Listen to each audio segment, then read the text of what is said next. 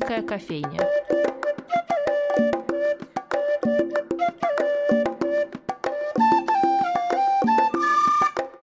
Добрый день, дорогие слушатели радио «Фонтанный дом». С вами Анастасия Филиппова и программа «Шумерийская кофейня». Сегодня у нас в гостях Ольга Краева, научный сотрудник Музея театрального и музыкального искусства Шереметьевского дворца. Ольга, здравствуйте. Здравствуйте. В ноябре в музее открылась выставка «Любовь к трем апельсинам. Венеция Казанова, Петербург, Дягилева».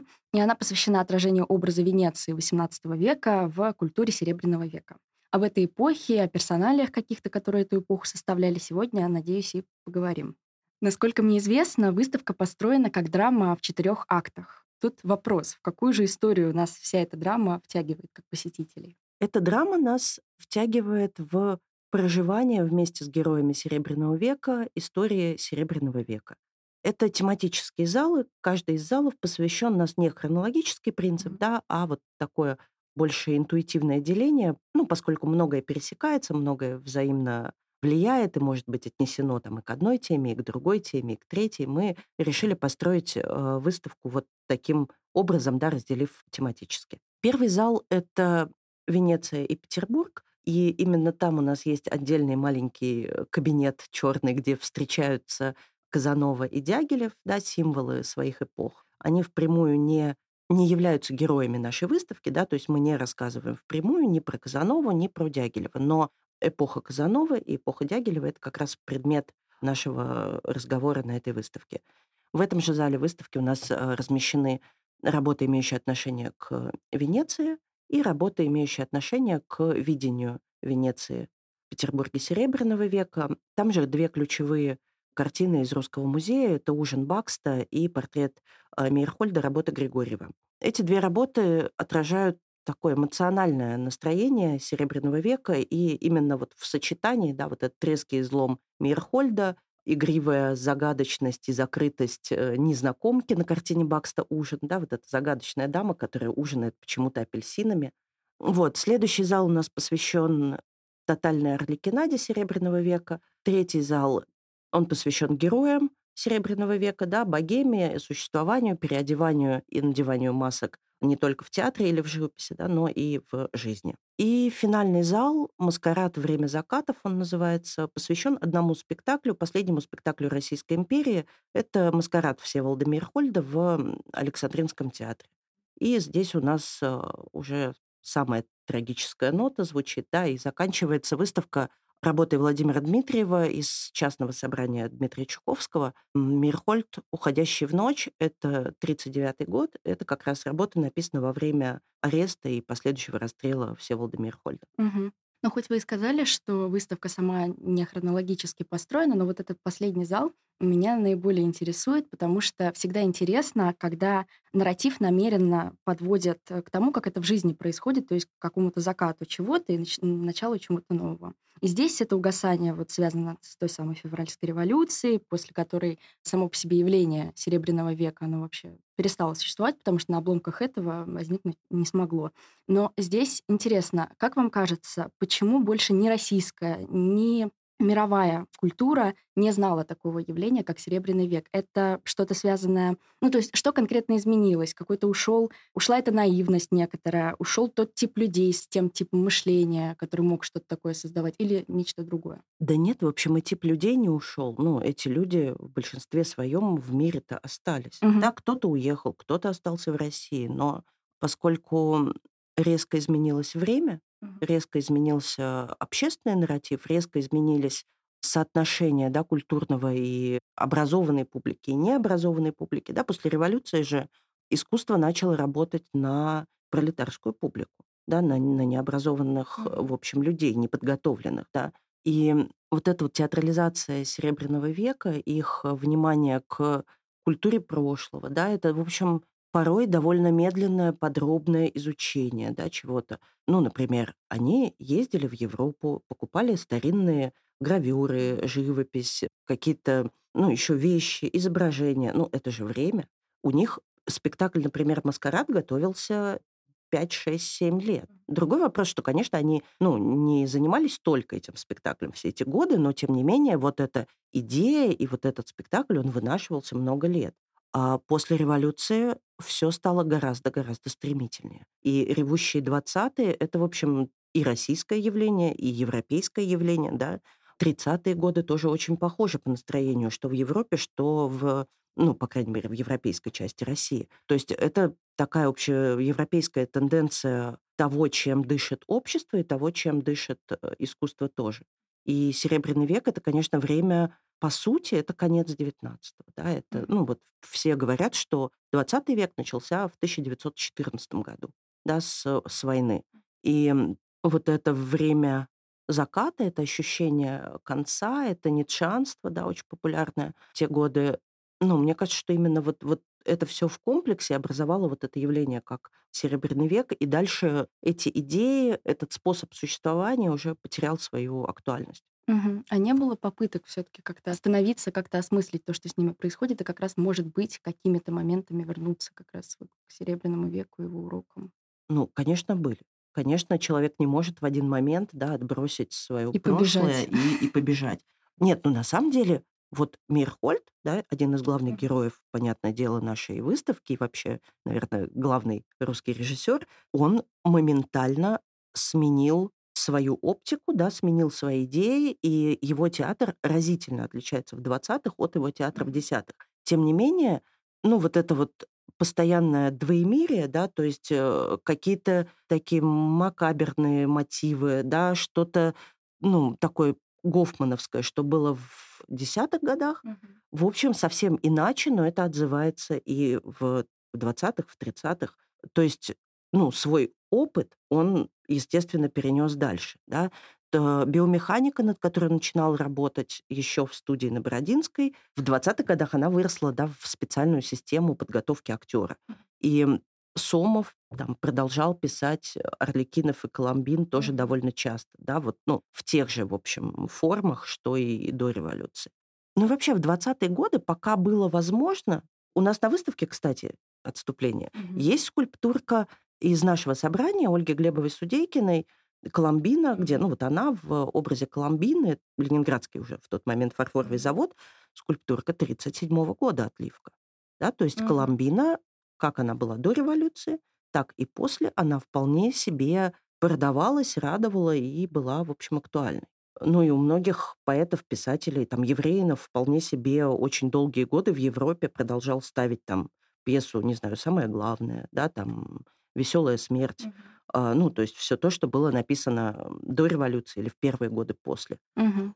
Но просто существует миф, что как-то резко все прекратилось, и больше к этим нарративам не возвращались, но, как мы видим, это, в общем, не совсем правда. Но в своей выставке мы тоже на этом настаиваем, резко заканчивая все семнадцатым Да, да. годом. Ну, так же не бывает. Нет, так бывает, если там вдруг издается какой-то закон, да, что вот отныне цыганские романсы исполнять нельзя. Да, это ну, против идеологии советского общества. Да, это вот, ну, не, не гоже слушать пролетариям цыганские романсы. Или, например, закрывают мюзик-холлы в Ленинграде и в Москве. Да, и в этот момент жанр вот мюзик-холльный, который существовал только в этих театрах в России, он перестает существовать. Мгм. Да, это вот практически одним днем. И то после закрытия Ленинградского мюзик-холла вся команда во главе с э, Исааком Дунаевским открыли еще один маленький театрик, и еще почти год тем же составом, с очень похожим репертуаром пытались продолжать. Мгм. А вообще говоря об этом Серебряном веке, у нас недавно была беседа с Игорем Лебедевым насчет выставки в Росфото «Град Петров». И там тоже осмысление Серебряного века, только в фотографическом каком-то ключе, преломлении. Ваша выставка и некоторые другие, в общем, постоянно идет это обращение к эпохе Серебряного века. Как вам кажется, с чем это связано? Почему, как мне кажется, в последние годы так э, резко к нему все повернулись? Ну, во-первых, это очень богатое время да, на, на культуру и, и 10-е, и 20-е годы. Поэтому к ним бесконечно обращаются и там к конструктивизму, и к авангарду, и к Серебряному веку, потому что а кто мы без блока? Плюс это искусство, в отличие от, например, там, не знаю, условного Державина или Тредяковского, оно до сих пор актуально, оно до сих пор работает. Да? То есть, когда мы читаем эти стихи, это, ну, или там прозу, или э, думаем о театре тех лет, смотрим живопись тех лет, это искусство, которое нас трогает. Мгм. И это наш язык. Да, это наш язык, конечно. Ну и плюс э, наша сегодняшняя культура, да, это ну, как Серебряный век тоже был в какой-то степени отраженной культурой. Мгм. И мы пытаемся вот на выставке об этом говорить, да, что это искусство, которое рождено во взаимодействии. Мы говорим только о Венеции, Мгм. но, конечно, это и Франция, и Германия, и русское искусство, и народное искусство. Мгм. Точно так же наша сегодняшняя культура, да, это во многом тоже диалог и переосмысление каких-то вещей, которые были раньше, и в том числе, конечно, Серебряный век. Да, и это отражение именно в зеркалах, как я Да, понимаю, да. да? Мгм. Да, насчет, кстати, параллелей тех корней, которые каким-то образом влияли на Серебряный век наш. Понятно, что мироискусники венецианские XVIII век обожали, им во многом вдохновлялись. Интересно узнать, что они там находили для себя, что они оттуда тащили в свое искусство, в свое настоящее, что до сих пор для них почему-то оставалось актуальным. Во-первых, то, на чем мы настаиваем, да, на выставке, что они все читали мемуары Казанова. И XVIII век они, ну, не то что переосмысляли, да, но во многом познавали, по крайней мере, чувственно познавали, да, вот через, потому что это очень а, обаятельная, очень живая книга. Многое они вот э, воспринимали, да, из того, что описано. Казановой. Вот. Во-вторых, Венеция это все-таки такой немножко ненастоящий город. Это город-театр, город-декорация. А Венеция XVIII века- это еще больше город-театр, да, потому что по улицам ходят люди, крытые под масками, да, в плащах, вершат какие-то свои странные любовные или там преступные дела, или какие-то другие, где нужно обязательно скрыть себя, чтобы никто не не увидел, не понял, не узнал. Плюс им было важно, вот это ощущение приближающегося конца эпохи. Да, потому что Венеция XVIII века- это уже изживающая себя республика, и в конце XVIII века ее завоевывает Наполеон, и она прекратила свое существование как э, самостоятельное государство. Да, то же самое происходило с Российской империей, поэтому вот это вот ощущение конца времени, оно, естественно, очень отзывалось в художниках э, Серебряного века. Мгм. Вообще, продолжая об этих параллелях и корнях каких-то, мироискусники, они ведь любили не только, понятно, Италию, Германию и так далее, все, что вы перечислили. Они ведь во многом э, питались, э, не знаю, идеями, там, в том числе архитектурными, нашей Николаевской эпохи. И здесь интересный момент. Мы берем от эпохи лучшие ее проявления, как, например, да, архитектура, ее стиль, но при этом мы закрываем глаза на некоторые вещи, как там, например, вся эта патетика Николаевского времени. Были ли такие компромиссы в связи с другими культурами? Когда, например, э, возможно, даже не идеологические, какие-то стилистические. То есть когда что-то отвергалось, а что-то мы, наоборот, берем себе и перекладываем на свою культуру. Ну, я думаю, что это неизбежная история, то есть вообще единственно возможный способ, потому что перенести всю культуру целиком априори невозможно. Ну, во-первых, невозможно, а во-вторых, ну и не нужно. Мгм. Мы тоже из культуры того же Серебряного века берем очень далеко не все, Да, мы берем то, что звучит сегодня. И они брали то, что вот им казалось важным, актуальным, ценным и э, возможным для применения сегодня. Тот же Мейерхольд, когда он занимался в студии на Бородинской комедии дель арте, ну, прежде всего, э, техникой актера. Да, э, актера-импровизатора, актера, свободного от э, пьесы, актера, способного к, к работе с маской, к каким-то специальным театральным трюкам, да, и он вот изучал всю вот эту историю актерского творчества, отличную от искусства театрального конца XIX века, да. И изучение вот этой актерской техники- это же не исторический интерес, да, это изучение этой техники с целью применения ее сегодня, да, в сегодняшних пьесах, для сегодняшнего зрителя, под влиянием сегодняшних идей, с возможностями сегодняшней театральной техники, реальности, там, оснащения, финансов, да, и вот всех-всех, а, обязательных пунктов. Если мы сравним, да, например, картины Сомова и Сапунова. Да, у Сомова очевидно влияние э, Франции, да, прям очевидно, а у Сапунова нет. И влияние Италии тоже там, ну, Среднего очень, да. Опосредованное. Мгм. То есть герои те же, а нарисовано это художником Серебряного века. Мгм. При этом у Сомова, ну, вот я лично всегда очень чувствую вот эту боль э, того, что происходит сейчас, но переложено на какой-то другой нарратив, который к нам сейчас, в общем, казалось бы, никакого отношения не имеет. И вот, как мне кажется, у него эта драматургия, тот самый интерес, который, ну, постоянно к нему возникает. Ну, именно это и делает его хорошим художником. Мгм. Ну, потому что представьте, сегодня, вот сегодня, да, в 21 веке вдруг кто-то начнет рисовать там, как художник, не знаю, любой придворный художник какого-нибудь 18 века. Ну, он может это делать с точки зрения техники идеально, но это будет выглядеть очень странно с точки зрения актуальности. Да, когда искусство уже видело там импрессионизм, кубизм, видела Гернику Пикассо, да, видела Фонтан Дюшана, видела Энди Уорхола. Мы вернемся в 18 век и будем рисовать как тогда. А кто на это смотреть будет? А зачем? А, а почему? Да, что тобой движет художник, когда ты... То есть, ну, если реконструкция, безусловно, возможна, да, Мгм. но для этого должны быть какие-то причины, какие-то смыслы. Да, ему придется очень сильно это все обосновать, художнику. Да, потому что, ну, иначе это будет какое-то не, неактуальное искусство. Да, обзовут анахронизмом, точно и забудут. Да. Вы очень интересную вещь сказали про то, что мы тоже сейчас берем из Серебряного века далеко не все. А что мы, например, не берем? Вот я просто сейчас пытаюсь об этом подумать, ничего не приходит на ум. Мне тоже пока ничего не приходит на ум. На самом деле, скорее всего, то, что мы не берем, мы этого и не знаем. Мгм. То есть это что-то, мимо чего мы, даже если где-то это попадается, мы вообще мимо этого проходим, не замечая. Потому что, ну, это не отзывается. Я думаю, что многих не лучших поэтов того времени, да, а, мы можем просто не знать. Ну, или там где-то когда-то встречали, но, но как-то нам, ну, неинтересно их читать. Вот. Ну, понятно, что это не, не э, первый ряд, а там четвертый. Вот. Но тогда их читали, Мгм. читали. А, я знаю, что мы не берем, например. Например, Зинаида Гиппиус, Мережковский, философов устраивали какие-то там религиозные, мистические а, ритуалы со свечами. Мгм. Что мы про это знаем? Э, Про сами ритуалы, про вот эти идеи. Ну, эта история э, интересная исключительно там горстке специалистов. Широкая публика этого не знает и, в общем, знать не хочет. Там всевозможные теософские идеи, да, того времени, которые были и у там, а, Мережковского, и у, ну, на башне Иванова активно, да, интересовались всей этой темой. Сейчас в массовом сознании этого, в принципе, мне кажется, нет. Мгм. Хотя у молодежи, как я наблюдаю со стороны, сейчас идет большой интерес к картам Таро, например, все эти натальные карты и так далее. Мне кажется, сейчас большой подъем. Ну, это темные времена, они всегда так работают.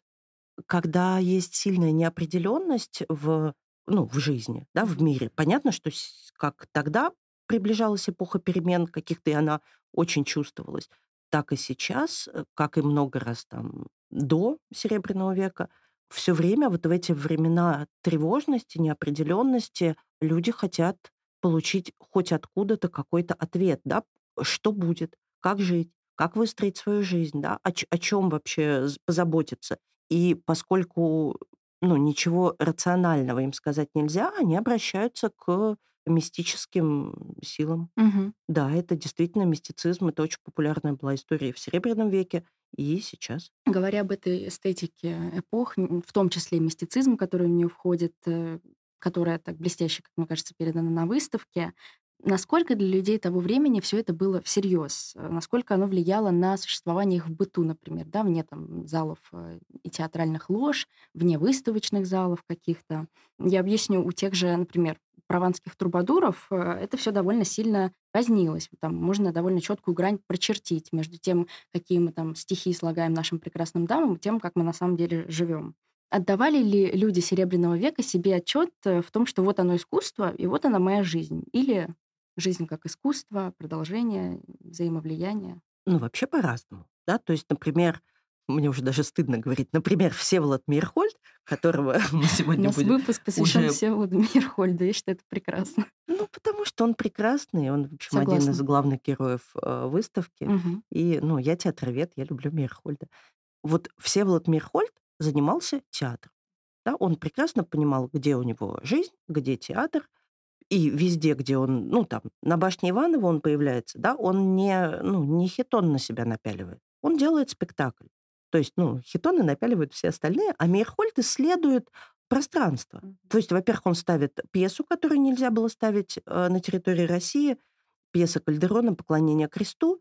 Она ставилась только вот в частных театрах, в домашних, да, и однажды он ее поставил в Тереоках, поскольку это Финляндия Мгм. А почему нельзя было ставить? Цензурный запрет. Мгм. Ну, вот его интересовала исключительно профессия. Поэтому вот пока все играли в театр, да, в Испанию, он изучал там, как цвета сочетаются, ну, то есть драпировки, да, как это работает, как работают ширмы.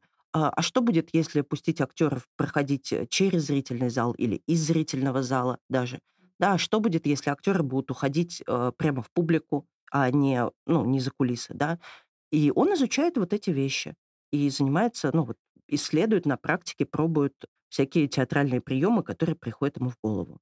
А, например, ну, не знаю, та же э, Зиновьева Аннибал, да, супруга, раз уж мы говорим про башню Иванова, супруга Иванова, она вполне серьезно, как мне кажется, переодевалась в эти хитоны, драпировала в гостей в какие-то ткани, да, чтобы было красиво, чтобы было атмосферно, чтобы это все приобретало какой-то такой вот театрализованный оттенок, те- театрализованный ракурс, чтобы, ну, это были не, не просто беседы, а такие особые беседы Мгм. с особым настроением. То есть это все-таки что-то внешнее скорее, да? То есть показать, что вот такие у нас образы и так далее. Или Ну, да нет, я думаю, тоже? что у всех по-разному. Ну, вот взаимоотношения Блока с э, Любовью Дмитриевной Блок– это идеи, перенесенные в жизнь. Мгм. Да, вот вос- восприятие своей супруги как прекрасной дамы, восприятие там потом Андреевой Дельмас как Кармен, хотя, ну, Андреева Дельмас как раз вполне себе не участвовала во всем этом, она ни- никогда себя не ассоциировала там ни с Кармен, ни с кем-то еще из своих персонажей. Она обычная нормальная актриса, у которой, ну вот,